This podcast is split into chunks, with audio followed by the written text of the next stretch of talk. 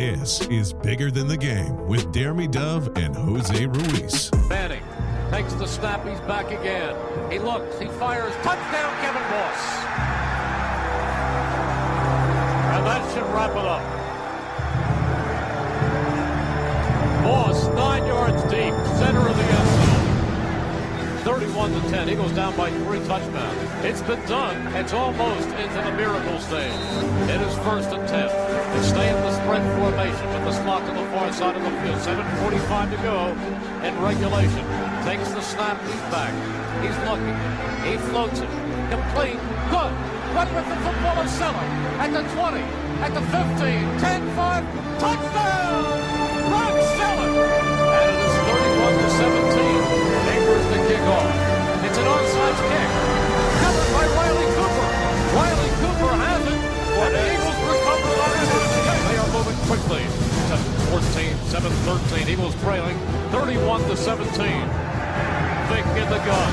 McCoy to his left. Ball comes back to Vick. Here comes the rush. He ducks under a man. He's going to run. 40, 35, 30, 25, 20. Vick at the 10. Duns down at the 6. Goodness, the Eagles are alive. Eagles are only 2 for 9 on third down conversion. But this is the biggest of all. Third down. It goes to Vick. Quarterback draw. He did. We've got a one touchdown game. You better believe there are a lot of nervous stomachs in this stadium right now. We have seen our share of miracles in Eagles Giants game. All right, 521 remaining. Years ago, a Giants beat writer, I believe for the New York Star Ledger by the name of Jerry Izenberg, wrote an excellent book called No Medals for Valor. And there aren't in this game. You win or you lose. But give the Eagles some credit for coming back and fighting with everything they're worth, which earlier in this game wasn't very much. But they have changed this game. The Eagles are 88 yards and seven points away. What a game this has turned into. Vick's back. He's looking. Here comes the rush. Vick rolling. He's going to run. 15, 20, 25, 30, 35, 40, and he is hit as he comes out of bounds at the 45-yard line. Michael Vick has given the Eagles life. 218, 217. Can Vick complete the job? On second and 10, Vick takes the snap. He's back. He's looking. He steps up. He's going to run. He's at the 40, 35, 30. Cuts to the outside. Down at the 20. Down at the 19 goes Michael Vick. And that will take us to the two-minute warning. Hang on to your seats, ladies and gentlemen. This is something special. 140 to go in regulation. Can the Eagles make it all the way back? It is second down and three. A minute and 28. The ball at the Giants 12. Vick in the gun. He's back. He looks. He fires. Complete. It is to the Maclin. And Maclin sidesteps and runs in for the touchdown. Maclin, corner of the five. And this places it on state a shot. A 13-yard touchdown pass to Jeremy Maclin. This is unbelievable. We're tied. We are tied at 31. Mike, I have not seen anything like this. If somehow, some way, the Eagles win this thing, I will tell you right now, this will be the most memorable Eagles game I will have ever broadcast. Akers the kickoff. 31-31. The Eagles have made it all the way back. I have never seen anything like this. Welcome to Bigger Than the Game with Jeremy and Jose. I'm Jeremy Dove. I'm joined by my partner in crime, the man, the myth, the legend, the one and only Jose Ruiz. What's going on, man? What's going on, Jeremy? How you doing, man? Man, uh, anytime you hear Merrill Reese, Yeah, that was good. all-time great broadcaster for the Eagles, but really hearing some of his best work he's done in his 45-year career, like I can't help but be pumped. Yeah, and that's saying something because he's had a lot of great calls, but this with this game here, he had a couple of them, and it it just it just got my blood going already, man. Now I got something because this game is special, and we're talking about Miracle at the New Meadowlands The new Meadowlands to make yeah. the differential between you know her not Herm Edwards' play from '78 no. great play in itself, but not talking about that one. We're talking about 2010 Eagles at Giants Miracle at the New Meadowlands. And this is something, I mean, Jose, we started the show, you know, January of 2020, right before the pandemic, you know, hit and being quarantined. And, you know, I remember like talking to you because you know just trying to figure out things to do, and I'm like, hey, you, you cool with like if I do some extra episodes just with some random friends, just to kind of like you know pass the time and get your mind off of what's going on around you know the world. And you were like, yeah, yeah, that's cool.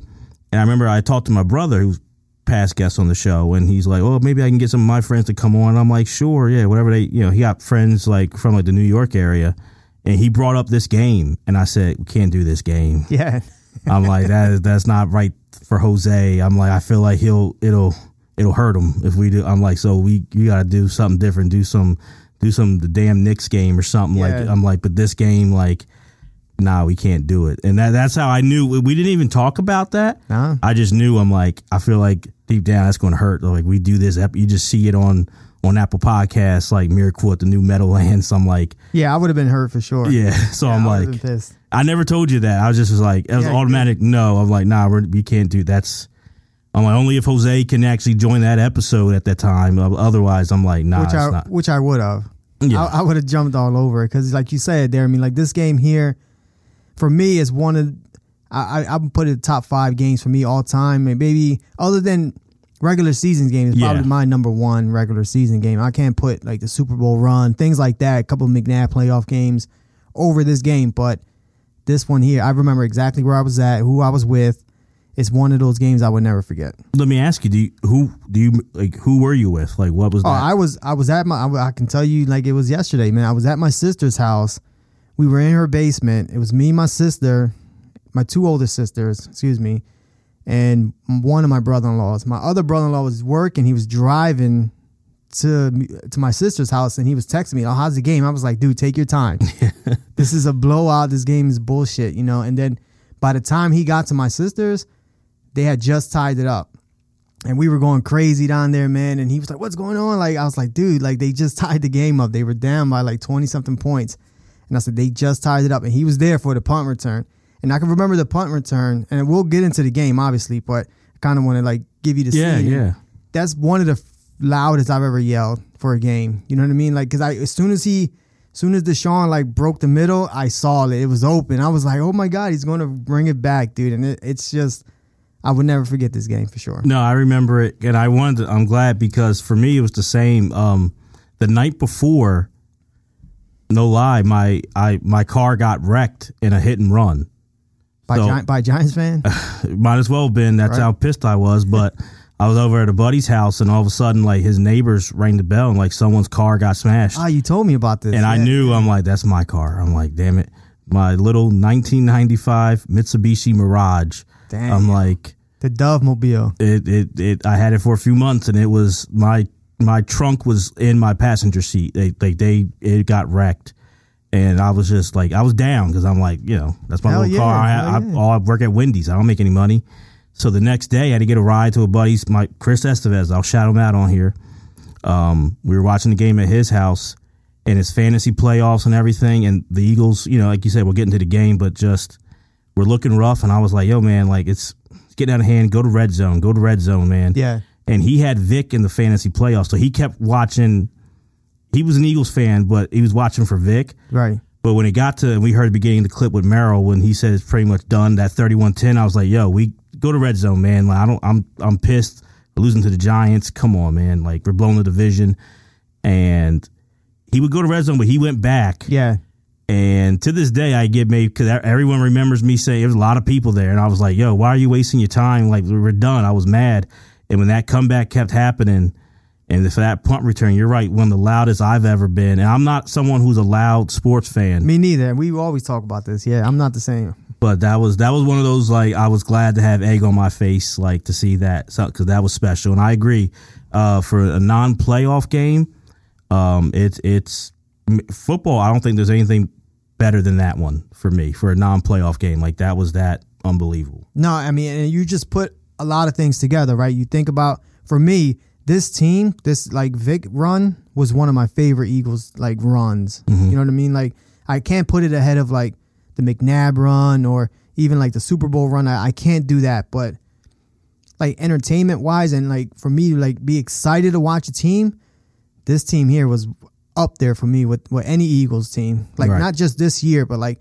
this year, the following season, like those two seasons, man, they were so much fun to watch. I, I love this Eagles, especially offensively. It was they were just so much fun to watch.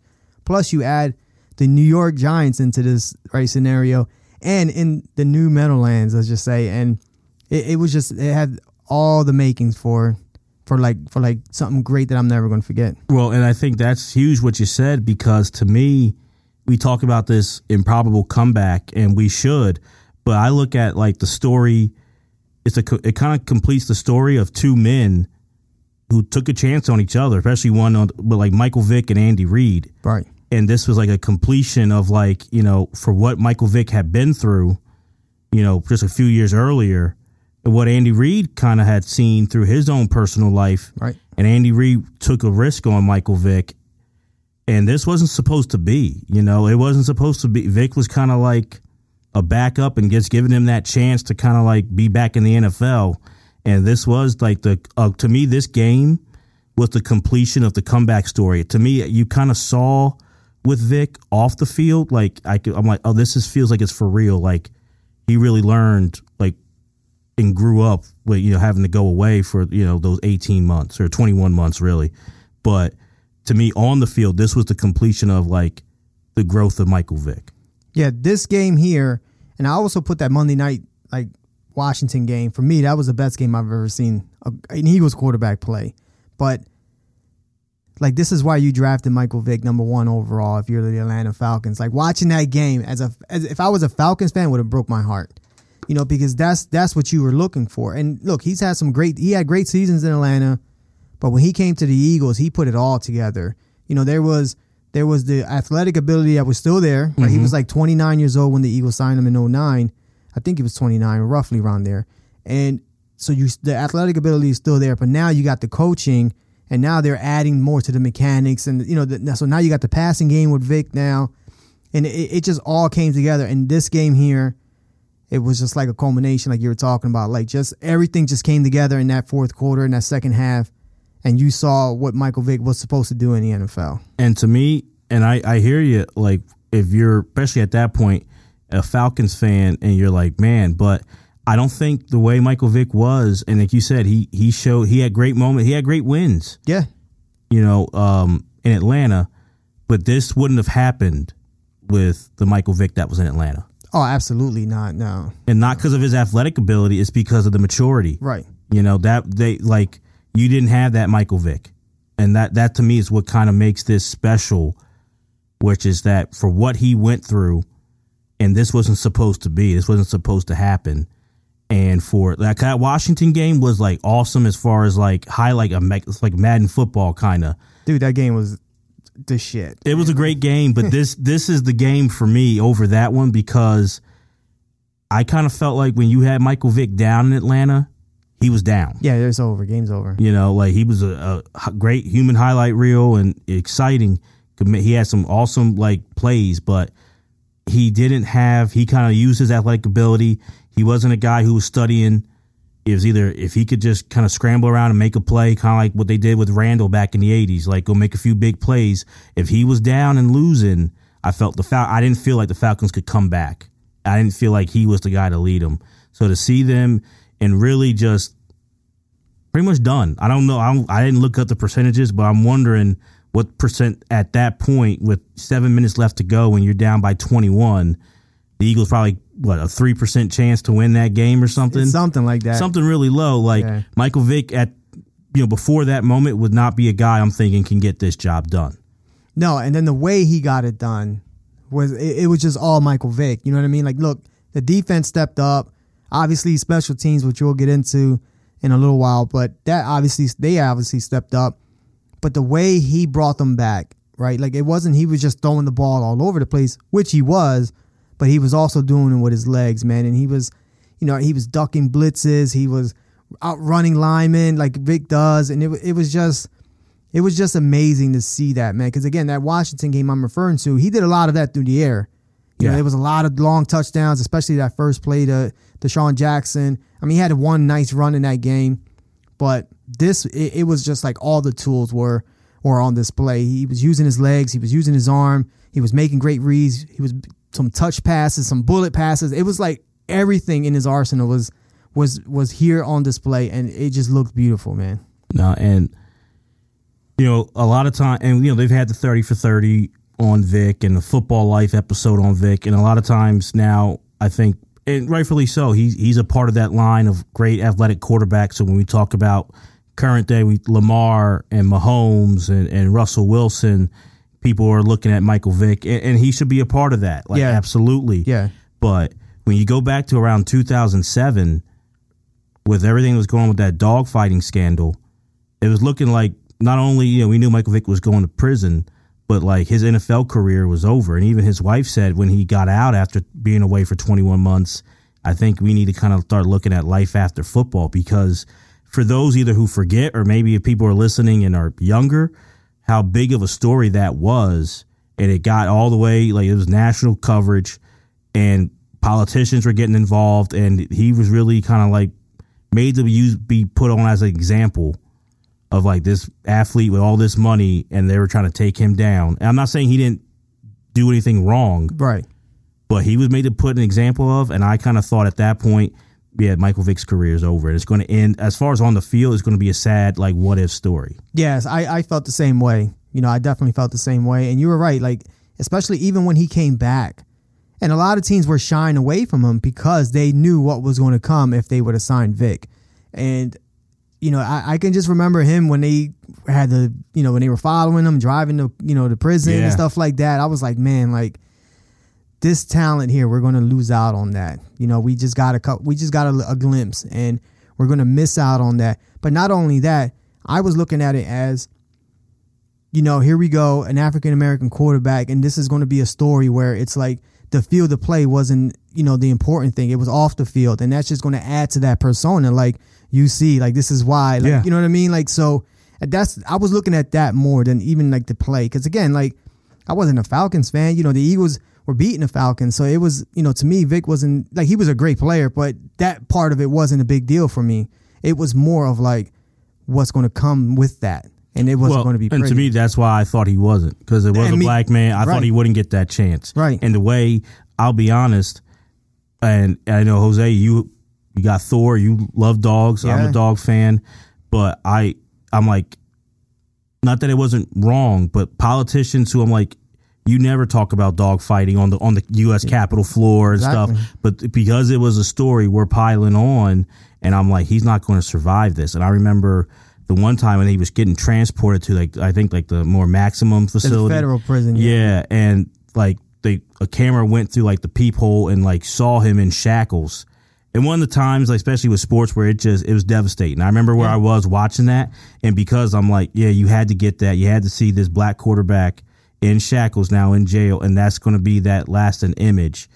And that one of it, it, it was like it felt personal, Right. And for a quarterback who, like you said, not a Falcon fan, not a you know, I thought Michael Vick was amazing talent, but didn't have any personal connection with him. But when I saw that, it was like, damn, like that's going to be his lasting, mem- you know, image. Right, and, and that's a shame. You know what I mean? And and that's what they wanted to do. They wanted to bring this guy down because look, at that era, you got the you know everybody had the the cornrows or the braids, whatever, however you want to call them. They had the big clothes, the three X t shirts, you know, the big jerseys, and all of that. And you didn't. People are were and are still uncomfortable with something like that being like the the face of your franchise. Like you know, someone who personified like hip hop. He's in videos, like they didn't they don't want that. You know what I mean? Like they want that clean cut, like Peyton Manning type of quarterback. Like if we're being honest here, like so that when I again that was when I to my point. It's like the people who don't want that now. Look, they have their reason why, and this is why. This is what we're talking about. You know what I mean? Like it, it was just it, it was heartbreaking. You know what I mean? Because again, I, I don't want to see a great talent like that go down the way he went down. And let's be honest, like you know, people were jumping all over him because you know there's some people who care more about dogs than like minority kids. You know what I mean? Like it's it's crazy. Like Well, a lot of people do. yeah, that's what I'm saying. Like, and look, and you said it. Like, I have, I, I love my dog, man. You know what I mean? My little guy's like one of my best friends, man. And and what he did was terrible. You know what I'm saying? But I'm glad that he got a second chance because he deserved a second chance. You know, and I'm one. I'm big. I know. You, I know you feel the same way. I, I'm big on second chances. Yeah. And that's why for me, he was one of my favorite players of all time because when he came back, not only did he come back and play well, but he, everything he talked about that he was going to do, he did it. You know what I mean? He was speaking, he was speaking out on that stuff. He was, you know, he was doing all the interviews. He was doing all the press conferences. He was not shying away. He was taking all those tough questions and he was standing up there and answering them. Absolutely. And I gave him all that he got all my respect with that. Even though I know what he did was terrible, but the comeback was was it was great. And I'll be honest, this is where, you know, as far as the head coach at the time, Andy Reid, I liked Andy Reid. I, I, I liked him. This made me love Andy Reid. Me too. And I'll say this because I don't think another coach would have touched him. Well, nobody else did. And no one mean? else did. And because of what Andy Reid, you know, with his sons had went through. And Andy Reid, you know, had his two oldest sons at the time were, you know, locked up for, you know, different drug and gun charges. And Andy Reid went to the jail and saw his sons. And he knew that feeling of, hey, it's not just like from afar someone going to jail. He knew like his sons were in jail. It was in the media spotlight, you know, locally. It was a huge story. It was a locally. big story, and he. I was listening to an interview a couple weeks ago with him, like listening back to when he was talking with Steve Sabol about it, and Steve Sabol asked him, and he said, you know, he was going to the jails and talking to people about what needs to happen once guys get out and how do you help. And I really do believe when Andy signed Michael Vick, I don't think he saw what happened. You know, he signed him for the 2009 season, and 2010 is that great comeback year. I don't think he did it with that mastermind plan of this is going to be my quarterback who's going to be the face of the franchise. I think it was like, yeah, he could play and he could be a gadget guy, but to give him that second chance and to say, I'm not going to be a hypocrite. I know what it's like. I have two sons who are in jail. And they, I want them to have second chances. I'm going to give this young man a second chance. No, it's a great point because again, when he got signed in 09, he was a third string quarterback. You had McNabb, Kevin Kolb, and then you had Vick. Even in 2000 in 2010, Vick wasn't the starter week one. It was Kevin Kolb until Clay Matthews Thank put you, his Clay. yeah put his head through the dirt, like you know what I mean, through the, and and and knocked Kevin Kolb out of the game. And you know you saw flashes in that Green Bay game, and they they was I think it was like 21. I can't remember the score, but that's the playoff game I'm thinking about. But you know he came in, was running around, made a couple throws, and Andy was like, okay, like let's see what we got here, and he did not give up that position. So no, I agree with you 100. percent I do think, and even when that was happening, and when he signed him, I knew I was like, man, Andy's just like he's giving him a second chance that nobody else is going to do. And Andy had that clout at that time in his tenure in the NFL to be one of those coaches that can do that. And he did it, man, and, and it paid off tremendously. And I never forget even um, the Eagles owner, Jeffrey Lurie, who's not a face like a vocal like you always see him like you know, like a Well, Jerry. Jones or a Robert. Kraft. You see a little bit more. He is now. But you, you see Jeffrey Lurie, but especially for like contracts and player moves, he's not really leading those press conferences. I never forget when they signed Vic to see him out there, and I felt like I mean I don't have this on record. You know, we're not you know behind those closed doors, Not yet. not yet. But I felt like that was one that Andy really had to like fight and convince Jeffrey Lurie to do. And Jeffrey Lurie publicly said like he's on watch. Yeah. One little thing, Michael Vick is gone, and I had never seen. I don't see too many owners doing that about a player they just brought in, and I had never seen Jeffrey Lurie before or since do that. And I feel like that was a thing that wasn't like everyone was on board. I feel like Andy went to bat for him Right. to get that, and like you said, he had the clout. But I think that was one of those like I felt like this was one that uh, like it's probably 50-50 at best of people who were down with this decision at the time. And the fan base was the same way, where it, it felt like split of a lot of Eagles fans who were pretty much saying they're done. They're done being fans of, of, of the Eagles because they their love of dogs and their how could you bring him in here? It was that divisive at the time. Yeah, it was ugly, and you know, and, they knew it was going to be ugly. And again, I, I just think if you're a second year, third year head coach, and you know you're doing okay, like you're not making that. The Eagles weren't making that move. You Yeah. know, like we have Andy Reid who has been here. I, I can't remember at that point in time. I think it was like ten years. It was at like that 10 point. years, yeah. So he and he had a lot of success. So it, it's like he was able to do that, and and luckily for Vick, and Vick even said it. I'm like he was talking to his wife, uh, and I think it was the um, I can't remember what uh, it wasn't the thirty for thirty. It was the was the football, Football life. Life, yeah. when his wife was talking about like, oh, I got a call from the from Philadelphia. I'm going to Philadelphia tomorrow night, and you know, I, I just I I feel like this was an Andy move because even in that press conference you're talking about with Jeffrey Lurie, his tone, his demeanor was totally different. You know what I mean? Like he, mm-hmm. he was even speaking like it was like he was angry. You know Yeah. what I mean? Like and it was just like one false thing off the field is going to be the biggest mistake we've ever done. Yeah. And to to Vick's credit, you know what I'm saying? And again, like I, I know what he did was terrible, but to his credit, like he came in and he did what he had to do to kind of change his perspective or, or people's perspective of him. And it took a lot of hard work. Because like you said, like here in Philly, it, it was nuts. You know, they were outside of the you know the complex picketing and all this stuff, and people were talking about giving up their season tickets and like I, I guess you know what I mean. Like I, mm-hmm. I, I guess, but this this was ugly, man. But then he he proved them wrong, and by on the field and off the field. Yeah. And I think it's huge to say that, you know, Jeffrey Lurie later on said President Obama at the time called him and said he appreciates that the Eagles are doing that move because so many people, you know, don't realize how it is when someone gets locked up and they are trying to make, but no one's going to even give them a chance to show that they've, you know, learned to give them that second chance. They're they're done, and then people wonder why. You know, that's a whole different story. But why that cycle, that revolving door keeps happening, Right. and so that to me was like, yes, like we need to kind of have show those examples, and that's the power of sports too. Right. Like it can show that, and that's why to me it was huge that Obama said like, no, we need this. He needs to be shown that like, hey, yeah, he made a mistake, but he did his time, and we need to give him a second chance. And I thought that was just it was the reason why like as great of a coach as Andy Reid is, still is to this day, Yeah. future Hall of Famer. But it's like that's why players love him because they see things like that. And he still, I mean, he did it in Kansas City. You know what I mean? With Tyreek Hill. Like he had all those issues and everybody wanted him to cut Tyreek Hill. And he did. And he kept them. He worked with it. You know, he worked through with it with him. And, you know, there was a bunch of other players, you know what I mean, that Andy's given those opportunities to. And that that says a lot, man. And like you said, like, you know, I can remember, especially uh, around this time, like in the Eagles years, like his press his press conferences were were rough. You know what I mean? Like he was having trouble, he was stuttering, and times yours, like all that stuff. But you know, he did that for his players. You It know was what I mean? on Like, purpose. Yeah, he did that for his players and took a lot of heat for his players, and that's why them dudes would run through walls for him. Yeah. You know, and and for that, I, I respect Andy so so much. Absolutely, absolutely. And you brought up the interesting thing going into 2010. You know that Eagles team. It was supposed to be. You know that's the first year after the McNabb era. You Right. know was done. So we had 10 years of it was Andy and Donovan together. Successful years. Successful years. You know years that really get overlooked. Honestly, yeah, especially locally, but even nationally now too. especially McNabb. Yeah.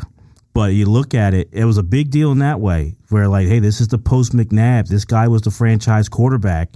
So who's going to take the reins? And we had Mike Vick, he, like you say, he was third string in 09. He's the backup here, but it's really supposed to be the Kevin Kolb show. Right. And Andy at this point has shown, you know, he's like a QB whisperer. You know, he he helped out. You know, McNabb, but then even like AJ Feeley and Yeah. you know helped bring back Jeff Garcia's career a little bit. So people are looking at Kevin Kolb as like he's going to be the future franchise quarterback. And you said it week one, Clay Matthews kind of ended that story real quick. real quick. Yeah. He, it was a, it was an ugly. Not, it wasn't like an ugly hit, but if you don't remember the play or have never seen the play, it's you know he was chasing him down from behind. He grabbed him from behind, and the way Kolb just his head slammed on the Yeah. on, on the field, and you know he didn't get up. No. You know what I mean? And and I could remember, and even Vick was saying like in in, in that same uh, football life, he was like, "Kev, get up!" Like 'cause he said, he felt like he wasn't ready, and I felt like the Eagles weren't ready for that either. You know what I'm saying? Like, cause I in 09, you saw the glimpses of of Vick. Andy would throw him in there from time to time as a wide receiver, running back, all and even a quarterback, but he was mostly doing like wild clap, wild cat plays, and you know it wasn't really. You didn't get like a, a you you didn't get like a you didn't see a lot from Vick. You know what I mean? Yeah. He didn't have that opportunity, but you know, in 2010 in week one, like we were going to see that. And, you know, at this point in time, you know, me and you talked about this team a lot, you know, but Andy's starting to build something here. You know what I mean? Like he's, his, his vision is starting to come. Well, I was going to say we talked about check the archives. Check 'em, check in our Andy Reid episode. you know, way back after they won the Super Bowl, you know, way back in 2020. But talking about like the offense that you're seeing today with Kansas City, really the formation that kind of started around this time Uh, when you have DeSean Jackson, you got Maclin, you have LeSean McCoy in the backfield, and then it's supposed to be Kevin Kolb, but then Vick at the helm. You know what that offense? You look at the 2010 Eagles. What you're seeing the past few years with Mahomes and Tyreek Hill and Kelce, and whether you know from uh, Kareem Kareem Hunt, Hunt was there now, just throwing a gift from Kansas City back. But Clyde, Clyde Edward Helaire, all he- these guys. whatever, yeah, yeah. but that's that's the offense that you're seeing now. It kind of started this 2010 season. Yeah, I agree. This was the vision. You know what I mean? Uh, he was our, it, it was starting here. You know, even he had Brett Celek, and Brett Celek is not no no Yeah. Kelce. You know what I mean? Like I like Brent though. I do too, but he was a good tight end. Mm-hmm. You know what I mean? So it was like, and even this season, this 2010 season, they had a good year, but the following season, this offense really blew up, and you know they were eight and eight. You know what I mean? They didn't make the playoffs, but you saw the talent here, and what he did, he was just building speed. You know, an offense revolving around speed, just like he has in Kansas City. You know what I mean? Right now, and you know, it this was coming. You know what I'm saying? He had the Mahomes. He thought he had the Mahomes and Vick. You know, he had the Tyreek Hill and DeSean Jackson. He even had Maclin. Well, Maclin was a good receiver too. Yes. And at that point in time, McCoy was a top three running back in the I league. agree. You know, I know that's your boy. Ah, boy, I, I loved McCoy. I couldn't stand him. Yeah. but he was a great talent. Great he was talent. he was a, a really really good running back, and um, especially the following season. The following season, he had an amazing season. But the offense was there, you know what I mean, and the defense kind of, you know, they, they didn't have the talent that they had in those previous like you know NFC Championship runs, but you know they, they were still had the same philosophy. You know, he had Sean McDermott there, like he was blitzing everybody like crazy. Even in this game, we're going to get into the Eagles were blitzing them like crazy, but it, it was just the talent was here, and it was just starting to build, and he was building something really really great. no, so you know when we go into this week, this week 15 matchup, you know, and we're in December, the Eagles kind of weren't picked. They were kind of like not sure what going into the year with Kevin Kolb, and this is a surprise run that they're battling. Yeah. You know, Giants, the Eagles and Giants are tied nine and four, battling for like trying to really win this division. And so it's kind of that surprise, and that's what leads up to this game. It's, I mean, every game is big, but this is a game that's really going to decide playoff implications, decide who's going to win the NFC East going into this Miracle at the New Meadowlands game. Yeah, it was a huge game, right? It wasn't just between the Eagles and Giants, but those games are are always big games because Right. I know a lot of people, you know, in the city here in, in Philly, especially, you know, they always think like it's the Cowboys, like we hate the Cowboys, you know, and for a long time there, yeah, I get it. Like I know there's a lot of Cowboys here, like I can't act like that's not the case, but for me, I felt like it was more the Giants for a while there. You know what I mean? Because those two teams, it was always like the Eagles will win three, four in a row. The Giants would roll off like another six wins in a row, especially when they had like the Strahan and Kerry Collins and Tiki Yeah. Barber. Like those teams, the Eagles couldn't beat them. And then this Andy Reid era came and shifted that, and then they couldn't beat the Eagles. It, it was just for me, it was more the Giants for a long time than than the Cowboys. what about you? I've always been like, you know, I get it for those of a certain age. If you go back to the Landry years and do it Jimmy when they kind of got on top, why you hate the Cowboys still. Yeah. But to me, if you go back, probably even a little bit before, but I'll say definitely from the year 2000 to present day, the, no question the Eagles' number one like rival are the Giants. Yeah, and, I, I feel like it's vice versa, it's like the yeah, same thing. Yeah, I don't. I don't feel like. I mean, the Eagles and Cowboys. Like, yeah, there's that history there, and the Cowboys are just a the um, quote unquote America's team. But to me, growing up, you know, in the '90s, it was the Giant, and to, still is. There's no team in the NFL that gets me angrier. I can't stand more than the Giants. Like, it's not even close. And I, t- I don't. I'll be honest. I don't understand like I said, I, some fans, I get it from the past. If you go back that far and you remember it, I mean, that's what our show is. I get it. But to me, there's no way in current day you can't hate. And then also, like the characters who the Giants have had, they've had from Tiki to Eli in that face. Yeah. You know, like whether it's Jim Fassel or, or Coughlin, it's like, oh man, now Joe Judge now. I can't Right. stand I- Joe I Judge. can't either. I you can't know, either. like Strahan and Runyan going at it. Yeah. You know, Tuck and Osi. Like there's just way more guys who like I Human can't Euro stand. and, and Winston Justice. Yeah, yeah. Ew, boy, that was a bad one. That was ugly. But those those are like that's the rivalry. So to me, and this rivalry especially has a history of just funky plays, crazy games. Like you don't know what's going to happen. Like like the unexpected is expected in an Eagles Giants game. And there's a history from 78 with Herm Edwards, 88 with uh with Clyde Simmons on that, you know, blocked field goal, picking the ball up and winning, going in and getting a uh, win for the Eagles. You know, just so many crazy. The Brian Westbrook Yeah, punt 03, return in yeah. 03. Uh, the Giants coming back on the Eagles in 06 and Eli hitting uh, Plaxico for the touchdown.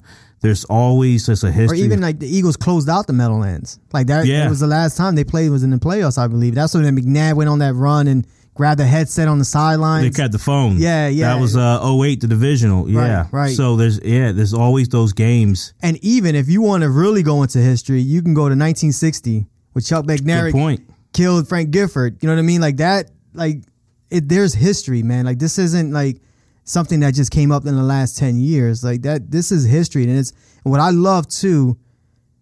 It's I know a lot of Giants fans. You know what I mean? Like same. I, I know Cowboys fans, but these people lived in New York and they were Giants fans and they were born and raised as Giants fans, and you know they just so happened to move to Philly, but they're still diehard Giants fans, which is a fan base I respect. You know what I mean? Like they're they're knowledgeable fan base, but like I know, so I can sit in a room with ten Giants fans and watch a game. Like I, I've done that, you know. So that's why for me, it's it's it's a little more personal. You know what Yeah. I mean? Like because it's like you have that New York Philly rivalry that's already existing. You know what I mean? And it's just you add that, and if these two teams were good like they were this season, man, that game is just magnified that much. Absolutely. No doubt. And so to me, I, I go into this and I look at it and I think when I see this game, and I know like obviously we're looking back now, so in the, in the moment you don't know it, but I'm looking at it and I, I feel like the Giants didn't play great. I mean, to get up like, you know, that, that 24 3 lead, it was more, especially not even the Eagles' offense, especially, just came out flat. It just seemed like in a game that was a big, you know, this is week 15, it's fighting for a division. It just came out like a flat offense. Like it just seemed like, you know, like they just didn't have that energy going. And it wasn't so much what the Giants were doing is what the Eagles weren't doing. and they had opportunities. Like they had in the beginning, I think it was the first quarter.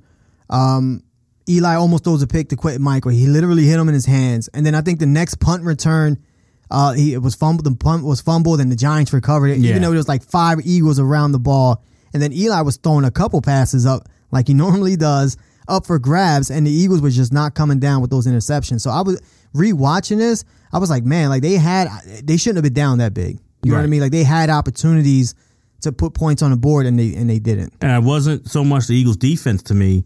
Right. It, it was just them, you know, from these turnovers or just bad field position. The Eagles' D was put in these spots. I wasn't impressed with what I was seeing out of Eli and the offense. That you know, looking back on it, Right. No, I, I wasn't either. And again, it it was just if the Eagles even if they pick up that punt return fumble, you know, they're in the red zone already. You know what I mean? So they're in eight they- they're in field goal range and you know, they're at least going to get 3 points out of that and they just they just couldn't come up with any of the turnovers and the Giants capitalized and started putting up points. no. And so at one point, it's a twenty-four-three, you know, giant game. Yeah. That's that when you were calling half. for the red zone. I was calling for red zone. You know, that was that was right around the time red zone was like just premiering. that so, was red zone was the shit. Yeah, so like, it's great now. We're like used to it, but at the point, I'm like, this Scott Hansen's my hero. I'm like, I love this. Yeah, when you first experience the red zone, it, it's like a game changer for sure. it- it's you can't go back. You can't go back to just going, you know, going back to Fox and CBS back and forth. Those Yeah. two. I'm like, I can't, I can't live that life anymore. Nah. I've seen a new way. Bigger than a game now. Absolutely, absolutely. Love some Scott. But uh, that that's where yeah, it, it was that way, and I think honestly that was the frustrating part. If Eli and the Giants' offense was clicking, obviously, Right. you don't want to lose to your biggest rival, and it would have stung. But I would have said, hey, all right, Eli's in the zone. It was the fact that the Eagles' offense was especially them were kind of just self destructing. Yeah, and you know I, the Eagles' offense was having a rough first half for sure, and the Giants were blitzing the hell out of Vick too, and you know they paid for that later on, which we I'll get into. Um, but in that first half, that blitz was working. You know what I mean? Like it, they they were getting to Vick, they were making him run. They were you know he was off balance, making a lot of off balance throws, and you know, and he threw up a couple passes that could have been intercepted, which weren't. So this game could have been even uglier, you know. But the adjustment the Eagles made, a couple things happened at halftime, and then the non adjustments the Giants made after halftime really played into what happened at the end here. Well, can you blame him though for the Giants part? no, because it, after halftime, it's still a struggle for the Eagles offense. You know, and I do think the Eagles offense did adjust. They got you, but I give the Giants credit uh, because to me, Vick, you know, this is obviously statistically his best. I think it's his best year, no matter what. Like in Oh, 2010, this, this year's a yeah, and he, he, a great. I think he should have won MVP this year, honestly.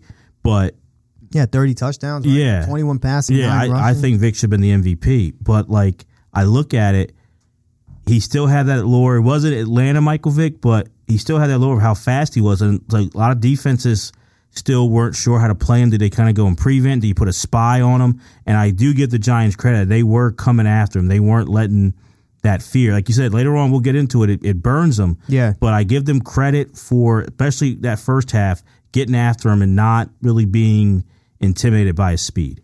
Right. And one thing that I, I noticed watching the game, rewatching the game, and it's funny because, you know, the stuff in the NFL like just doesn't go away, right? It just, you know, teams consistently do the same thing. And the same way Lamar Jackson right now is, is he's struggling these last couple weeks, and it's the same blitz. It's, Mm-hmm. They're blitzing not with linebackers, they're blitzing with DBs. Yeah, Miami got him. Yeah, Miami put I think put the blueprint out on Yeah, on. Lamar, yeah. and the it, the Giants were doing the same thing with Vick here. They were Mm-hmm. blitzing a lot of secondary players, corners and safeties, and which if you have a quarterback with that amount of speed, a linebacker is not going to really catch him. Some might, but it's Very very, few. few. You know, so you're going to catch you're going to be able to ca- like catch him with a with the DB for sure. And I was re I was when we were when I was rewatching, I was like, man, like it's. It's like the blueprint almost for Lamar Jackson. It's like just right in front of me. And it was just it was just funny to me. I, I just it's funny how I noticed that. No, that's a good point. Great point, honestly. And it's the truth. Uh, you wonder why teams don't do it more. And like sometimes, Right. like you kind of see a little bit more of Baltimore, like you said, like current day. But sometimes I just wonder, um, like I give Bill Belichick this, not to go too off, but like he kind of simplifies it. I'm going to try to take away what you do best. Right. And I'm like, it's so simple, but I feel like a lot of people don't do that. They like don't. they really don't like. He's like, I'm not just going to let the thing that you do well. I'm not. I'm going to put up a fight at least. Yeah. And I'm like, why don't more teams do that? And to your point, looking at this 2010 game, the Giants were doing that. They were like looking at the team. They're like, yeah, our DBs are the guys who can catch them. Let's blitz them and throw, like you said, keep them off balance. And they were doing it. Yeah, Uh, but my, my issue with the Giants is that when the Eagles adjusted to that, the Giants did not. You know what True. I mean? And they just kept coming and kept coming and kept coming. And that was the Giants that was their MO. You know what I mean? Like they were they were going to come after the quarterback and they had tons of success doing that. But I just think sometimes you gotta you gotta back off a little bit, especially when these guys start burning you, especially with Vick speed and you got Maclin and Jackson on the outside. There, there's speed to burn there, man. And if you miss one tackle, as we saw in the second half, it was going to cost you. How much of it you think, uh, just real quick, was you look at it, there is no blueprint on this new Michael Vick. Right. You know, you have Atlanta Michael Vick, who wasn't going to make the reads. He was just going to beat you with his legs. You know, uh, they ran the ball with him and, you know, Warwick Dunn, Dunn, and, yeah. you know, It was it was either Crumpler or Yeah. I'm out. exactly. Is Alge Crumpler or nothing. So, like, and like we said earlier, he didn't play much in 09. He was like a gadget kind of guy. So, this 2010 Vick, you know, he comes in week one when Kolb gets hurt. Teams are seeing this new, you know, more smarter, up top, you know, kind of player. They're seeing it for the first time and they're kind of getting used to it. How much you think it was like they're not a, not a big blueprint on this new and improved Michael Vick? I mean, I, I can see that, but this is also week 15. You know what I mean? Like, and and at that point, these these coordinators, man, they they got tape on you. You know, but the problem is you also have Andy Reid calling these plays, and if you and you can still see it to this day with Kansas City, like he's going to put these players in the position, man, to succeed. And this Eagles offense was very difficult to match up against because again, if you play these guys man to man and start a blitz Vick, you might get DeSean Jackson over the top. If you you know lay back and play a zone or something, you might get McCoy thirty times a game and he's going to put one eighty on you. Or if you can't, if you stop all of that, then you might get Vick running out of the backfield and for thirty yards. Like it, it was just a very difficult offense to defend, and I just feel like teams would try a few different things, and it, it's just a lot of stuff was not successful. Yeah, I I'm going to take an unpopular opinion here. Oh, And I think I, I don't necessarily blame the Giants for it because it's just something that had now could they mix up a little bit than they, they did. I see that. But it's something to me that like it had been working. It had been throwing them off. And I would rather, hey, put pressure on him than to kind of play back a lot and then let him like pick you apart or still like scramble. I rather go out, you know, trying. Yeah. And I felt like too many teams, like we were saying, even to this day, they play too passive with uh, athletic quarterback, and it's like no, some you that kind of helps them better. Like they Yeah. can pick your, it's like picking their poison. Then like you have to put pressure on them, and I do give the Giants credit for doing it early, and I get why they kind of kept doing it later than saying, hey, he's going to pick us apart. Yeah, no, I, I get it, man. You live by the blitz, you die by the blitz, and I'm I, I'd rather have a coordinator who's gonna who's gonna call defense that way than have somebody. Oh, we're up twenty one points. We're just gonna let them, you know, go up and down the field as you see a lot in today's game. Mm-hmm. You know, it's more of like a bend don't break type of thing, and it's like, you know, teams will let teams go up and down the t- between the twenties, and it's like once you're in the red zone, then you can tighten up, and you know, a lot of defenses doing that today, but. Yeah, I give them that credit. You know what I'm saying? They just kept coming after them because then also when you're aggressive like that, you create turnovers. So if you can create a couple turnovers, then you can put this game away for sure. And the Giants were kind of close to doing that a couple times. But to me, the interesting part when we take it to the fourth quarter, the Giants are up 24 10. And it's one of those things I remember how frustrated I was with Andy Reid for not throwing the, the challenge flag. Oh, yeah. But on a play where Vick hits DeSean for a first down, he's clearly touched by Kenny Phillips and he goes to the ground and it's fumbled. And it's something that when you replay it, it's so obvious. And you're looking, you're wondering what's going on with people in the booth. Like, Yeah. and even in the game, Joe Buck and uh, Troy Aikman were saying like he should throw the challenge flag. He was DeSean was clearly touched, and for some reason Andy doesn't throw the challenge. He had it in his hand. had it in his hand, and it's crazy. But looking back on it, if he throws that challenge flag, we don't get this improbable comeback. right, because they were they were in Giants territory. Yeah, they're point. moving and they're Yeah. down two scores. So then if they score, like it's seven, so it's not as improbable. So it's one of those like funky mistakes that you're like happy now, like it happened because then we were able to have this. But it kind of, I remember that was what made me upset because from here, once again, like in the first half, the Eagles self destructing, even though it wasn't really a turnover, but it counts in the lack of Andy throwing the flag then that's when you get Manning hitting Kevin Boss and it becomes 31-10 with 8 minutes left and that's when you're thinking it's done. Yeah, it's over. And even the Eagles, you know, broadcasters and, and, you know Merrill Reese said it. He was like, "This, this is pretty much it." Like, you know what I mean? And you felt that way because the Eagles had some momentum. They were driving the ball, and then again, that DeSean Jackson fumble happened. So then you're like, "All right, that, that was it. That that was the chance right there to get back in this game, and they couldn't, and they make it happen. So this game is over. You know, let's turn on the red zone." No, exactly. But yeah, so it's 31-10 and we're we're under 8 minutes left to go in this game here. And Yeah. pretty much it's all she wrote you think. Yeah, But what happens here from here on out, some of these plays, you know, starting with that big 65 yard bomb to Brent Celek, honestly, Jose, when I watch this, to me, it's like, you know, it's not true. There is structure there, but it felt like Vick's in the huddle with the offense and he's saying pretty much, hey, just get open. Yeah. I'm going to give you three Mississippis. If you're not open, I'm taking off running. And like, that's when you watch it. That's how it feels. It feels like you're watching, like, on a professional level, this big street football game from like eight minutes on. It's just, yeah. it's just improv. Yeah, and it's like the one guy in the neighborhood who's like nobody can catch him, and it's like he pisses you off every time. Yeah. When you see him coming down the street, you you don't even want him in the play in the game, and it's like that was Vick in this game, and and the, the Eagles needed exactly what happened. They needed a quick score, like they took minutes off the clock, not even minutes, maybe a minute and a half off the clock. And that was exactly what they needed with that pass to Celek. And it's not like if you haven't watched the game, it's not like he caught a like 50 yard bomb in the air. It was like a straight line drive. Kenny Phillips misses the tackle, and Celek is like rumbling, literally rumbling down the field. And that they get in there, and that was- boom, that was just like, okay, we're down 14. This thing's still over though. And it's a pinpoint pass because another Giants like DB could have picked it off. yeah, he could have undercut it. Yeah, it was right there, and like Brent gets it, and yeah, it's a missed tackle, and Celek's not the fastest guy, Nah. but he gets in there for that touchdown to make it 31-17. And you're right, that make they make it a two touchdown game, seven twenty eight left, but what we said, like you said it earlier, what makes a great comeback is when everyone's involved, and we gotta. It doesn't get talked about a lot, I feel, in this, but that special teams play and how smooth it was. You know, David Akers coming on there, and did you realize they had ten men on the field with that? No, I did not.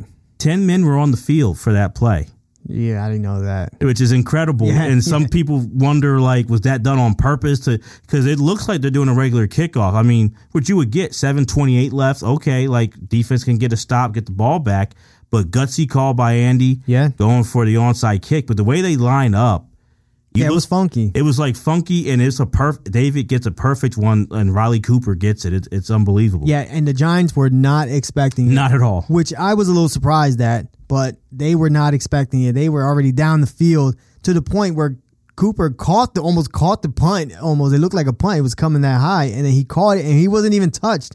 He laid on the ground, and then they, you know, they ran up and touched him. So it was a great call, great kick by David Akers. Because it's not like today, like the onside kicks are pretty much in, you can't get them anymore. That's what I feel. Yeah, yeah. It's like that at that point in time, the rules weren't changed, and you know you can. It was they were more successful, but he did a great job with that, and that was like you said, a great call by Andy. I mean, ten men on the field. Yeah, to do that with 10 dudes that makes it even more special Yeah. like and part of me is like that's pretty cool i don't know if i want it to be a, a happy mistake or like strategy because either way it just adds to the lore but i'm like it's, that's pretty badass to do that but isn't that a penalty or no? i thought it would be Yeah, i know I, I I. I, know too many men on the field for Yeah, sure yeah. but I, I thought 10 men too but I don't know. either way keeps that lore going here Yeah, it's You it's, know. it's all part of the plan. It's, it's that's the evil genius of Andy right there. Yeah, But it, it's just it's a part that I feel like obviously we got to talk about Vick and the offense and and you know with the defense holding, but special teams had a huge part in this too that we need to talk about always. Yeah, and this and this next drive is that's when Vick starts starts running around on him. Like you know he had this big four. I think it was like a forty yard run, something like that. You know, and so now the Giants are really coming after him. But now by doing by doing that, is you're leaving running lanes for Vick, and you know it was just the one he ran out through the sidelines and just outran everybody. Yeah. Then it was the other one where he ran right up the gut. You know, and he it was like for another twenty five yards. Like he he was. He, all the tools were on display on this on these couple drives here. I mean they and that's why sometimes I think I hear your point with the Giants, but like that on I believe it was this drive where he Vick he ducks that blitzer. Oh my god! and it's unbelievable, you know, for everyone listening. Like, go watch it. Like, he ducks the blitz where it reminds me of like Randall Cunningham. It's Right. Randall S. How he like with Randall duck, you know, Bruce Smith Bruce in Smith, Buffalo. yeah. It reminds me of that, and it's like I can't blame the John. Like he's supposed to be sacked there. anybody else probably would have been. Yeah, it's just that that was just Vick's. And throughout the game earlier, he was getting sacked on that yeah, because he tried that same duck move and Mm-hmm. they got him. Yeah, You know, so it's like just that was just the greatness and like Vic and the team rising up to the occasion, but getting down to to the six and him running it in to make it a 31-24 game with 528 left. So they're getting these big plays and like you said to go only like pretty much 3 minutes have really passed, right. you know, from it being 31-10 to now it's a one score game and you got 528 and you could kind of I don't know if you even in the moment, but definitely when you rewatch it, you see the panic all along. When it gets to definitely by the time you hit 31 24, I think when Vick gets that big run down the sideline, Yeah. that's when Giant Stadium is hush Yep. And you could feel the tension amongst that Giant sideline. Yeah, I remember watching that and I was like, yeah, this now the pressure's on the Giants. Yeah. Like I it's yes, the Eagles have to make the comeback, but if you're the if you're a Giants player, it's like we can't lose this game. You know what I mean? Like and and that's what you can tell. It's it's looking like you got Eli Manning throwing shit up like crazy. Now they can't block the Eagles defensive line. Now the Eagles are blitzing like crazy and they can't they're they're getting to Eli or like you know, throwing him off his spots and stuff like that. So, and whatever the Eagles are doing offensively is working. So it's like they have both sides of the ball like just on their heels, and you can and you can just feel it through the TV almost, man. And I know that's like not necessarily the case, but I, I know No, I felt could, it. yeah. I, I felt it. You know what I mean? And it's just like, all right, like it's enough enough time left. We just need one big stop or one big Eli turnover. You know? And, and that to me, and I'll say it, is why that whole and we stopped that clip at the beginning of the episode with Merrill when it gets to the tide part. right. But that's why I love that clip because Merrill, you know, for those who don't know Merrill Reese, he's the radio announcer. And when I listened to him call that, you could feel it. Like he's feeling it. Like Oh, something yeah. different's happening. Even before the tie, like something different is going on here. They're showing fight, and you can feel the momentum. And he's in the stadium, but you could feel it through his words. Like it's a shift, and something special is happening. And it's like he knew it. He saw it. This was something different happening here, leading all the way up before they get that tie. They, they tie up at 31. And that to me is why that clip is there because you sometimes as a sports fan, you have that feeling. It's just like, wait a minute, something, like you said, it, I don't think you're crazy. Like, even through the TV, we're not at the new Meadowlands, but you feel like something's going on here. Some, there's some energy Yeah. here. Like, it's coming the Eagles' way. And like, you kind of like, I can't believe it. This team was dead for three and a half quarters, but something happening. Something's happening here. It's changing right now. Yeah, like I, I I've read stuff like, you know, even at halftime, Asante Samuel, who was not like a vocal leader, was out there kind of like getting the guys up and talking about, look, we're getting our asses kicked here. Who's got the heart? Who, if you don't have any heart, don't come out on the field. And you know, for you see a guy like that, who again is not a vocal leader, kind of step up, who's had success. You know what I mean? At that point, he had won a Super Bowl with New England, so it's like you know, like, all right, like, I don't know if that did anything. When the Giants were up 31 to 10, when they scored that touchdown, they put Eye the Tiger on. Yeah. You know, in the To mock the Eagles. To mock the Eagles. So they're they're just giving themselves bad juju as well, man. But again, once you once stuff starts clicking and you see the other team on its heels, you got to go after them. And the Eagles definitely did that for sure. No, so then we get to it, and Vick is still doing his thing. You know, I, I believe on this drive is when he just starts hitting over hundred yards rushing Yep, now. he does. And to me, it's an awesome play when he hits Maclin, Ah, Beautiful. and play. Maclin shakes Terrell Thomas, and he gets in there and ties it up 31-31. Throws the ball against the the back. And Maclin was not really an expressive receiver, but Right. he was showing it there. I loved Maclin too. I, man. uh, I I thought he was so underappreciated Yeah, here. I, I met him uh, at Chicky and Pete's in South Philly when it might have been his rookie year. It was his rookie. He had Mizzou stuff. Yeah, on. yeah. and um, yeah, he was super cool. And I remember a quick side story. Like I, I didn't know it was him standing over there, but I saw the girl he was with, and I was like, "Damn, who's that?" and when she got to the table, I was like, "Oh shit, that's Jeremy, Jeremy Maclin." So anyway, but I, I loved Maclin. I thought him and Jackson together were a nice, like, perfect combination. Absolutely. And I think I agree. You said it like those two together with DeSean Jackson being that great deep threat, but Maclin being that awesome possession receiver. yeah, with some speed still. Right.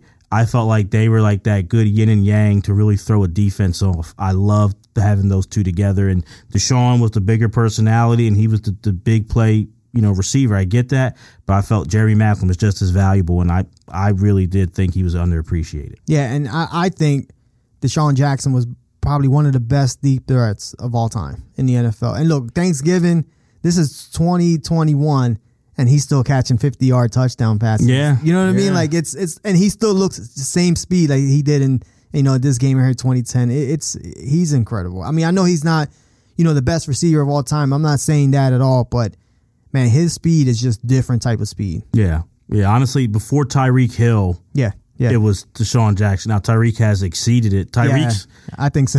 Tyreek's probably the biggest deep threat freak. Like him and like and Moss is different. Moss was the height, the jumping ability, and the speed. Yeah, Moss had it all though. Yeah, but Tyreek for just pure speed, it's it's pretty impressive. But DeSean to me was At this era, it was he, DeSean. it was him. He was the guy like defenses looked to when you looked at the Eagles. Who you stopping first? Number ten. Yeah, it was like guy under safety up top. You had to against the Eagles. And again, going back to my point about this offense, it's like this offense had everything.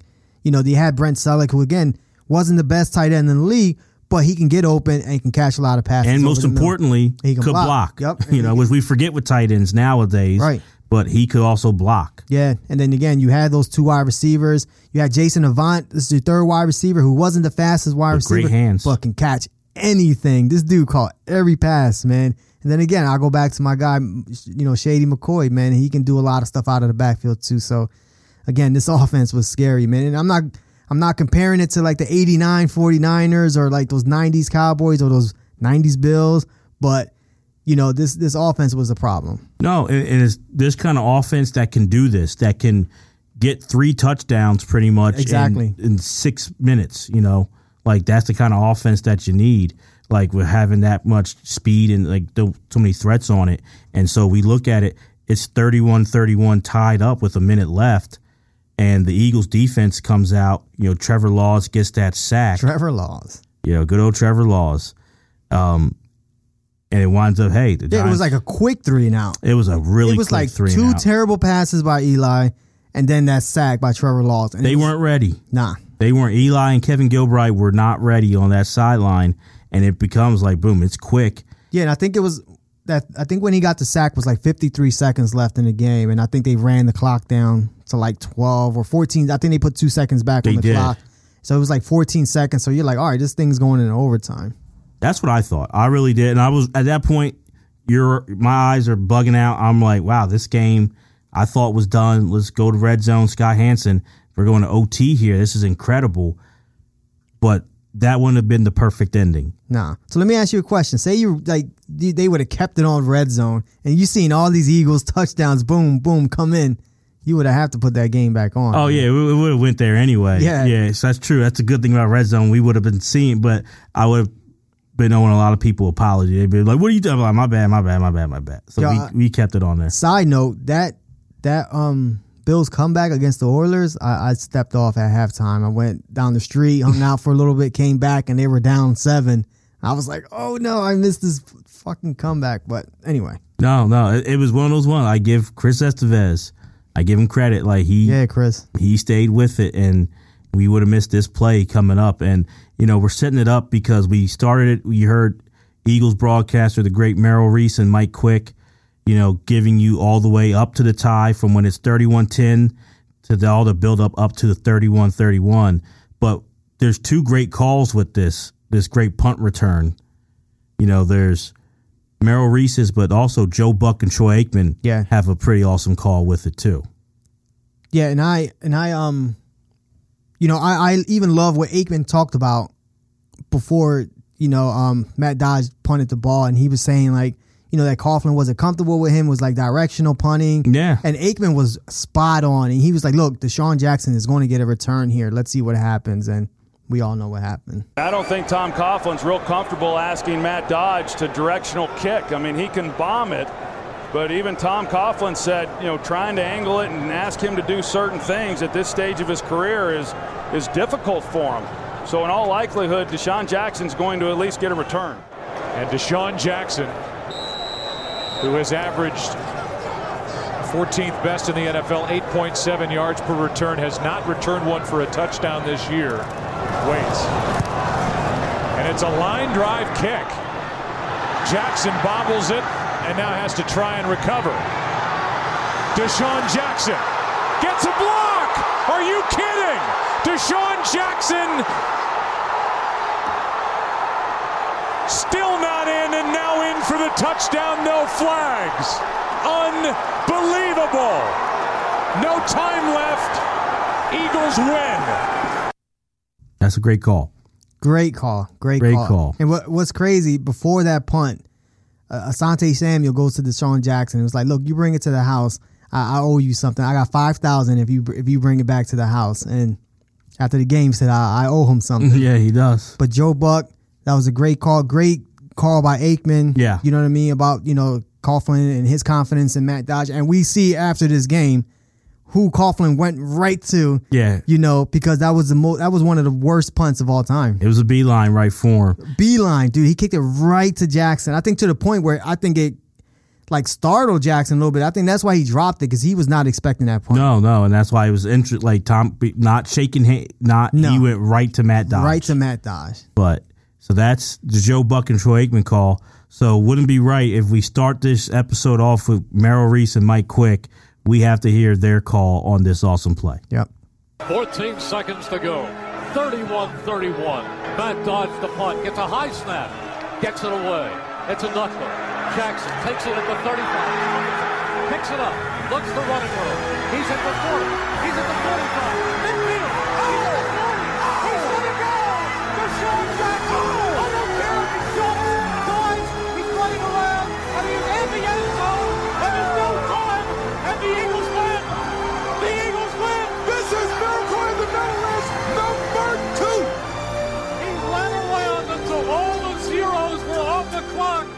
And the Giants fans can't believe it, and the oh, Eagles have just pulled off the most remarkable win I have ever seen. Let me ask you a question, Darren. When he was running around on the goal line, did that freak you out a little bit? Because it freaked me out. Yeah, I was like, just get in. Just because I think if he just runs it in, it's even better. You know what I mean? I think that. Look, it was a great play. Don't get me wrong. It just, I just wanted him to run it right in. Yeah, I I, I didn't, uh, especially because DeSean had the history with the ball, With the dropping the in, ball in in 08. Yeah. You know, when they that Monday night game at Dallas. So I was like, you of all people, don't take just get in the damn end zone. so I'm like, you don't need. I'm like, the game's done. Like we know, like Yeah. like they're not coming back from this. I don't care if they have two seconds left or one second. Just get in the end zone. Yeah. Like I was freaking out. I, I was like, what? Just, just, just end it. Just ice it. Just let's move on. Um, then he throws the ball in the crowd. I would have kept that ball. yeah, I, I would have kept it too. But let me ask you. And my brother asked me this earlier this week. Which call do you like better, Joe Buck and Aikman, Merrill Reese and Mike? I know Merrill Reese has the "Remember the Titans" music with it and all, Yeah, but yeah. but which call do you honestly like better? I like the Mel Reese call, but I really like what Mike Quick added to that. You know what I mean? Like, in him yelling, and it's like, you know, Mel Mel's calling the play, and he's excited, but Mike Quick is yelling on the top of his, you know, he's he's screaming, man, and it that's to me what what made the play even better because the Joe Buck, Joe Buck does a great job. But it's just like he's also letting the crowd like into that. You know what I mean? Like he he's making a call and then just kind of pausing and just letting us feel what the crowd is is, doing. You know, Mel and, and Mike were not doing that. They were they were passionate and they were yelling because they were excited. But I, I love what Mike Quick added to that. What, what about you, Darren? Well, that's the thing. I think if I can, like Mike Quick makes that call at the end. Now Merrill leading up to that, that's to me his best work I've ever heard him do was that comeback, those last eight minutes of the game. Yeah. But I think for that the play for that that punt return, I like Joe Buck because you know when it comes to like local or like your, your local broadcast for a team, they're allowed to show more emotion. A national broadcast is more straight. But then when you hear like Joe Buck, I think his surprise, even though like you said, great analysis by Aikman to talk, bring up Matt Dodge and Yeah. directionally punting it. But his surprise that like, oh, he actually punted it to DeSean, and then when you hear gets a block, are you kidding? And then he Yeah. starts freaking like that. yeah, once the block came, the, his voice went up like five notches. Yeah, and that's what I really like because like to hear how shocked he was, and he you know tries to you you hear I like I'm someone special. I like Joe Buck. Oh, I, I love Joe Buck. I, I- know a lot of Philly fans hate him. Yeah, I, I love Joe a Joe lot of people Buck. across the country. I I like him. Uh, I think he's better baseball than even for football. Oh yeah, yeah, for sure. but he tries to keep it kind of like straight. But I feel like they're like I don't blame him. Like the emotion hits because it is one of the most miraculous plays in this, you know, to cap off a miraculous comeback. Yeah. So I I for that play, it's Joe Buck. Merrill's whole comeback call is to me should be in the Hall of Fame. Just how great yeah, it is. because that one Vick run in the fourth, I think it was like that forty yarder when he dove it like in the five yard line. He was screaming on that play. Yeah. you know Mel Reese, and it, it was just that was cool to hear. And as the team was building this momentum, he was also building that momentum. But again, like you said, Joe Buck was as, as cool as he, he can be, man. And I, I think also the Aikman analysis and the Joe Buck call were, were really, really spot on, man. It, it was just you can't go wrong with either one. Um, I always, I don't really listen to the radio when I'm watching the game. I'm always like, you know, wherever the game is on, that's what I'm Yeah. listening to. So, uh, it, I, I didn't hear that Mel Reese call for like a year after. Oh, okay. Yeah, like, and I was just like, oh my god, that would have been great to. No, I to. I um I grew up always um always playing Merrill. So even like going to the vet like year you know years ago, you bring headphones and radio. like yeah, listen like Merrill was always like the guy. So um I always like to me it was no problem like traveling during an Eagles game because as long as I had Merrill, I was good. Like like so I I've someone grew up always listening to the radio. I love radio. And so Merrill was like that was an instant when I got in the car and left, I wanted to hear like WIP, the local Philly station, and I wanted to hear them play Merrill's calls because like to me he's just he's he's the voice. When I think of local broadcasters for NFL, like there's none better than Merrill. So I I wanted to hear him do this. So I heard that one like pretty quick, but you know I want to say this like looking on the other side, there's two things yeah, for the Giants. Uh, the punter Matt Dodge and Jose, you brought it up. Tom Coughlin goes when DeSean scores, he's not looking to shake Andy Reid's hands. He's going up to Matt Dodge, going, "Why'd you punt it to him? Yeah. Why didn't you punt it out of bounds?" And Matt Dodge is he has no words. He's lost. Yeah. He- he's he's he has that blank face. Like, what did I? What just happened? You know what I mean? And because I at first I thought he was the one that got hit at the end there, but he wasn't. He just completely whiffed on DeSean Jackson. But yeah, he was shell shocked. And again, this is what sports can do to you, man. Like it can put you in a place where you're DeSean Jackson and you're the, you know, happiest person in the stadium. You know what I mean? And and the most excited person. When you have the other side of that coin, where it's like you're you're the reason why this team just lost. You know, and he's not the reason. You know what I mean? But he's the reason that last play happened. And man, like I I, I did not want to be him at that. he's a rookie, yeah. and after you know, this is week 15. After this season, he never punts in the NFL again. Yeah. So that's He gets released after this. Yeah, that's You know. that's how bad this punt was, you know, because again, like and he was told not to punt it to DeSean Jackson. And that's the crazy part. And it's like he not only punted to him, but he's he hits a line drive to him. Like in any part of the game, like that's a no no. Mm-hmm. Right? Especially to a dangerous returner like Jackson was, because he is. He's one of the all time, I think, best punt returners because of that speed. Like and he just hits a line drive to him, like at like the fifty yard line, like forty yard line. Like it, it's just that's not that's like that's exactly what not to do. Yeah, You know what I mean? And he just does it, and we all know what happened. you know. And I read this article on Matt Dodge because I, I kind of wonder like what I knew he got cut, but did anyone say what happened to him? And he talked about like he he owned it like years later, like his mistake, and he said, yeah, Coach Coughlin was mad at him, but Coach Coughlin didn't like really throw him on it. He was frustrated, but in front of the media, didn't just like blame it all on Matt Dodge. And he said he still respects, you know, Coach Coughlin as a man, and that was the low point in his life. And he tried for teams, you know, for a while, but couldn't get back, you know, in the NFL. But he wound up turning his life around and, and wound up, you know, getting into a different career, meeting his wife through that and stuff. So I kind of felt that was good. Like he, you know, I love him. You know, Like, I, well, oh, yeah. you know what I mean? I, I love Matt Dodge, so I don't have a problem. with But it. it's a good story because, like you said, because like you go through like you're the goat, but Yeah. and on that stage, like that's what you're known for. Like if you say Matt Dodge, you know, probably especially like the New York area or like you said in Philly, yeah, I know Matt Dodge for one play. I don't know him for anything else. yeah, So like on that stage, you you get like you know, like, and like you said, it, and I want to get into that too. Is a lot of people to blame for that Giants Oh, yeah. collapse. Oh, yeah. But he's the one everyone's pointing to. So the fact that he owns it, I give him credit. He didn't hide, didn't run away. Because a big thing to me, to connect it, we talked about these crazy Eagles Giants games.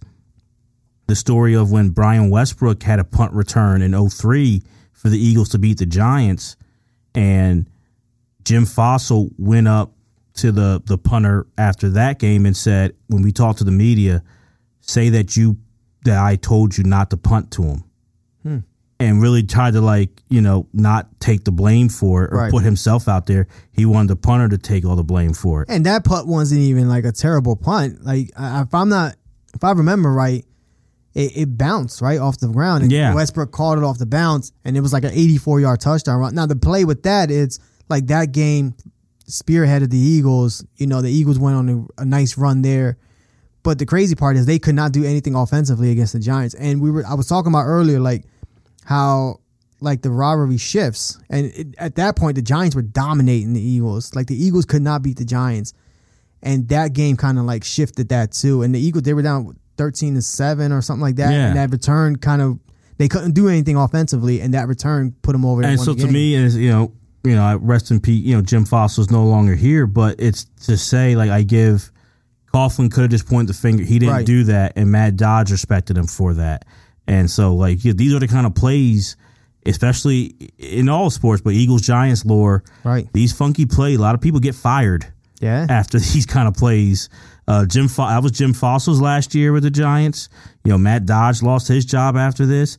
Back with Miracle at the Meadowlands, the Giants completely cleaned house after that. You know, Yep. Rightfully fiasco. so. Rightfully so. So these games, like you know, the these big games like this and this rivalry divisional, it matters. yeah, So I I give Tom Coughlin not pointing it at Matt Dodge like in front of everyone publicly doing that. But I wanted to ask.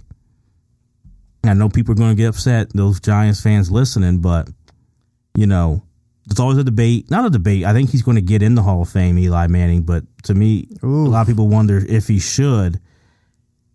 For those who say, I'm not going to say right now whether what I feel, but for those who say Eli shouldn't get into the Hall of Fame, I'm not saying it should be. Do you think this should be one of the exhibits? This game, Oh, this game. this game. Um, Like if people, for those who say Eli Manning is not a Hall of Famer, do you think one of the points they bring up should be Miracle at the New Meadowlands? as a case against him, As a case that he's not a Hall of Famer.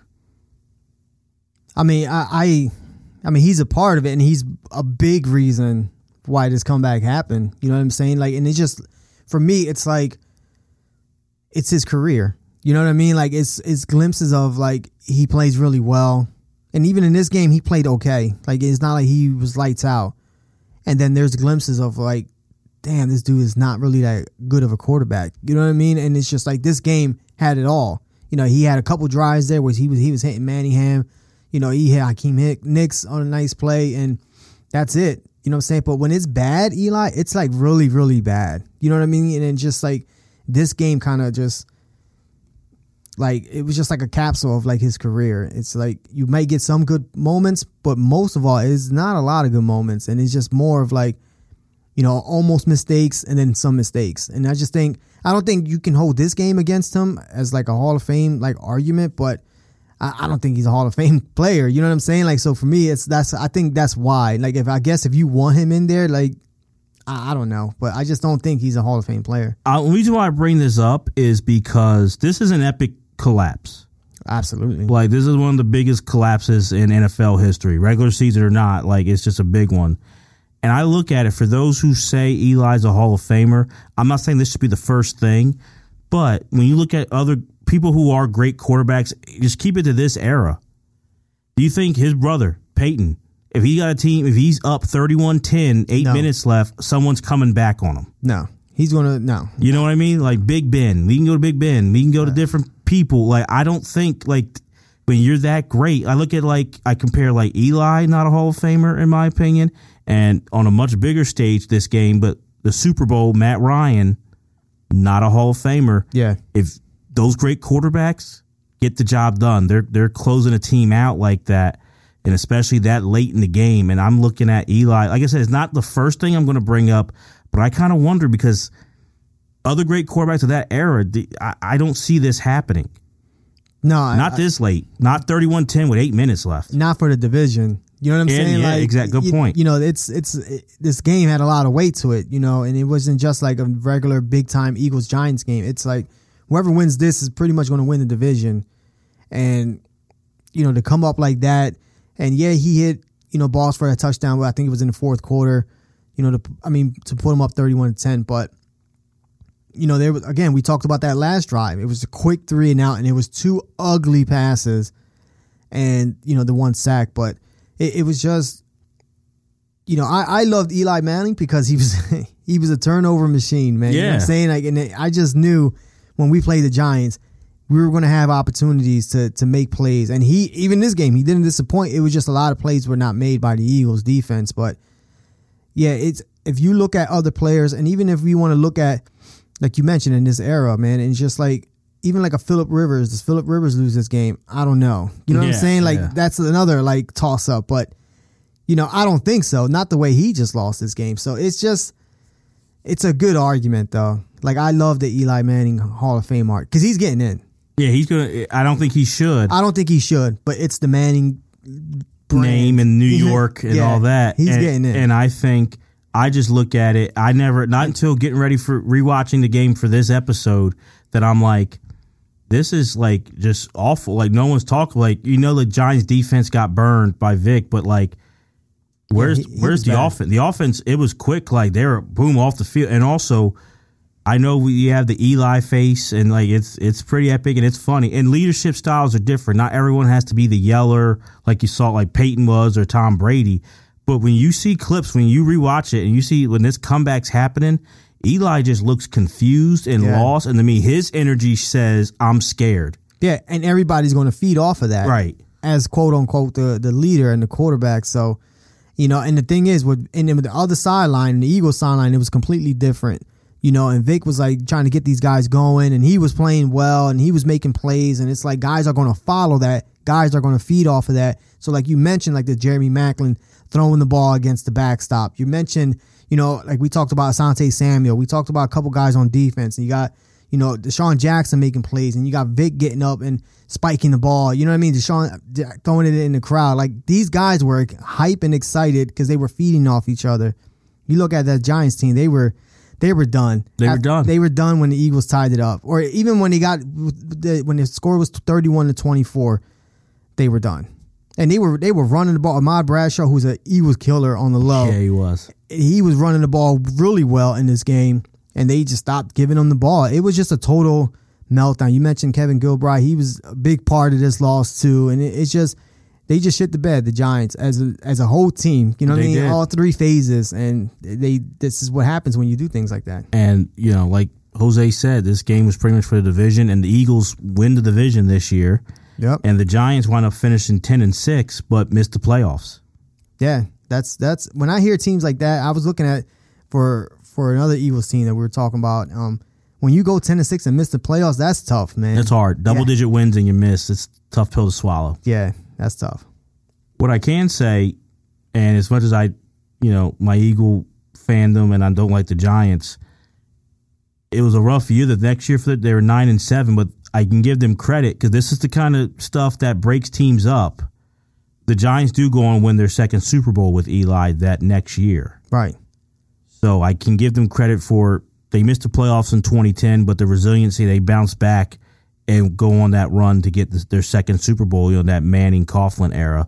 I can give them credit for that. Yeah, and especially, but for me, like I, I'll give the team credit, but for me, it was more, and we all know the story, like the defense and all that, how great they played in that those playoff runs. But to me, that speaks to me more about the defense, like and the guys they had on that defensive side, and you know, because when I look at this Giants team, it's the total. I, I look at that defense, the total opposite. When I look at that offense and run by Eli Manning and a couple other players they had, it's Yeah. like that defense, man. It's like there's guys on there I can really respect and, and would love on my team. Like I wouldn't want Eli Manning on the Eagles. You know what I'm saying? No, Like, no, no. And I get he won two Super Bowls, but you give me Strahan, you give me Tuck, you give me Umenyiora, you give me like there was more players on that defense that I, man, I would love to have on my team. Well, what I give credit for is right. To me, the defense was the leaders of the. They, they were the guys that got the job done. Eli made sprinkled in some plays, but the defense is what carried it. But I give credit to Tom Coughlin. Right, right, right. because we do see that time and time, and we talk about it on this podcast so many times where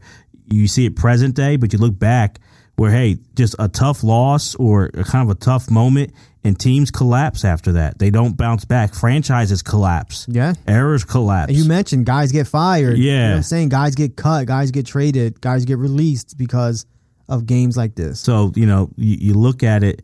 The Giants stuck with Coughlin, and Coughlin. These guys rallied and did get their second Super Bowl.